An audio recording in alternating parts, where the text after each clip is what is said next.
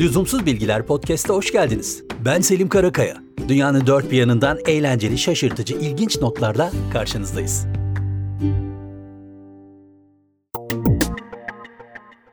Yıl 2014. Ocean's 12 filmi vizyona girecek. Yapımcılar bir promosyon kampanyası planlıyor ve hikaye kasino soygunu olduğu için akıllarına Monaco ve devamında da Formula 1 yarışları geliyor.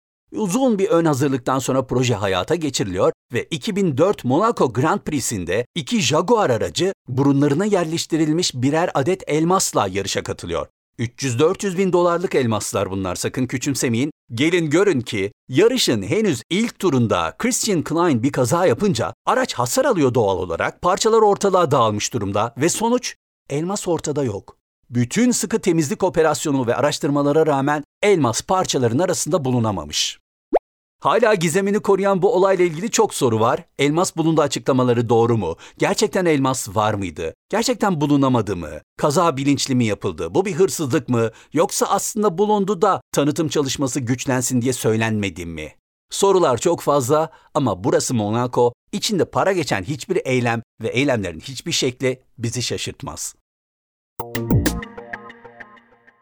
Savaş ne kadar anlamsız ve üzücü bir gerçekse, savaşa karşı hareketler de bir o kadar umut verici ve gerçek olabiliyor. 2022 yılını tarih Rusya'nın başlattığı savaşla ve Ukrayna'ya dünyanın verdiği destekle de hatırlayacak muhtemelen. Biraz gözden kaçan, biraz satır aralarında kalan eğlenceli bir eylemden bahsedeceğim ben size şimdi. Nisan ayında aktivistler Rusya'yı protesto etmek için Washington'daki elçilik binasının duvarlarına projeksiyonla Ukrayna bayrağı yansıtmaya karar vermişler. Aslında bir tür mapping diye tanımlanan uygulamadan bahsediyoruz yani. Rusya'da bunu engellemek için o yansımanın üzerine projektörlerle beyaz bir ışık tutmaya çalışmış. Eylem zekice, tepki biraz amatör, ortaya çıkan sonuç 80'lerden kalma bir bilgisayar oyunu gibi.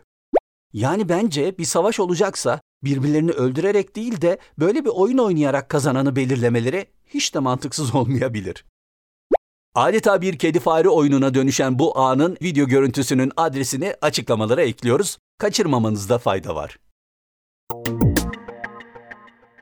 The Kingsmen 1960'lardan Amerikalı bir rock grubu. Onların o dönemde en çok tanınmalarına sebep olan şarkıları ise işte bu Lua Lua.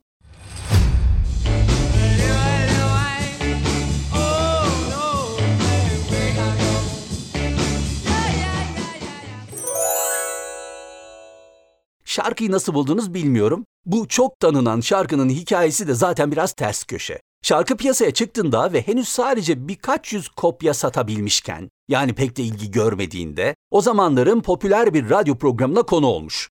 Programdaki köşenin adı haftanın en kötü albümü. Ne fena değil mi?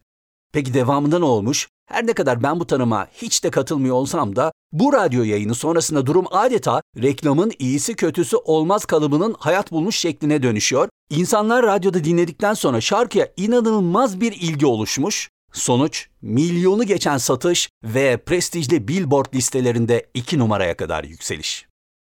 Söyleyecek bir şey yok. Yaşasın kötü albüm listeleri. Yıl 1988. Brezilya'da Rio de Janeiro'dayız. Kahramanımızın adı Makaka Tiao. Maymun Tiao anlamına geliyor.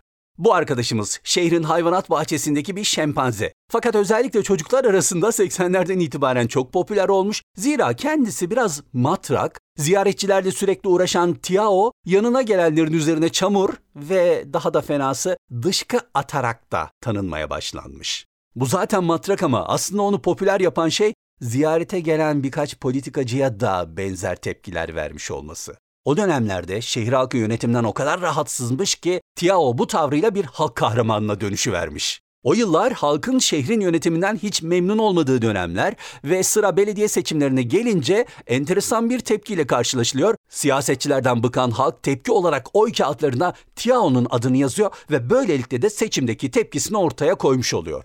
Tiao seçimleri kazanamamış olsa da 400 binden fazla oy alarak tarihe geçmiş ki devamında bazı hayvanların seçimi kazandığı örnekler de var karşımızda küçük bazı kasabalarda.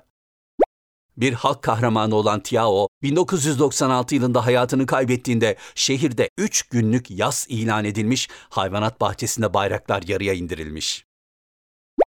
Artık hayvanat bahçesinde bir heykeli de bulunan Tiao'nun hayranlarıyla çektirdiği bir fotoğrafı lüzumsuz podcast sosyal medya hesaplarımızda görebilir ve bizi takip edebilirsiniz. Yaz sezonu yaklaşıyor diye genellemek de mümkün ama genel olarak birçoğumuzun aynı dertten muzdarip olduğunu bildiğimiz için size şahane bir bilgi vermeden geçmek istemiyorum. San Diego'daki Kaliforniya Üniversitesi'ndeki bir araştırma çok kısa sürede çok fazla kalori vermekle ilgili nefis bir bilginin ortaya çıkmasına katkıda bulunmuş. Buna göre 1 litre kan verdiğinizde yaklaşık 650 kalori yakılıyormuş. Ve daha da önemlisi 1 litre kan verdiğinizde 3 kişinin hayata tutunmasına katkıda bulunabiliyorsunuz. Son derece lüzumlu bir bilgi, aklınızda bulunsun ve lütfen harekete geçin.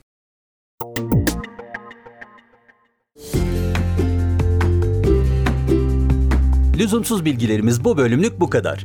Yeni bölümler çıktığında haberdar olmak için bizi podcast platformlarından takip et, abone ol ya da ilgili butona basarak takip etmeyi ve paylaşmayı lütfen unutmayın. Desteğiniz çok değerli.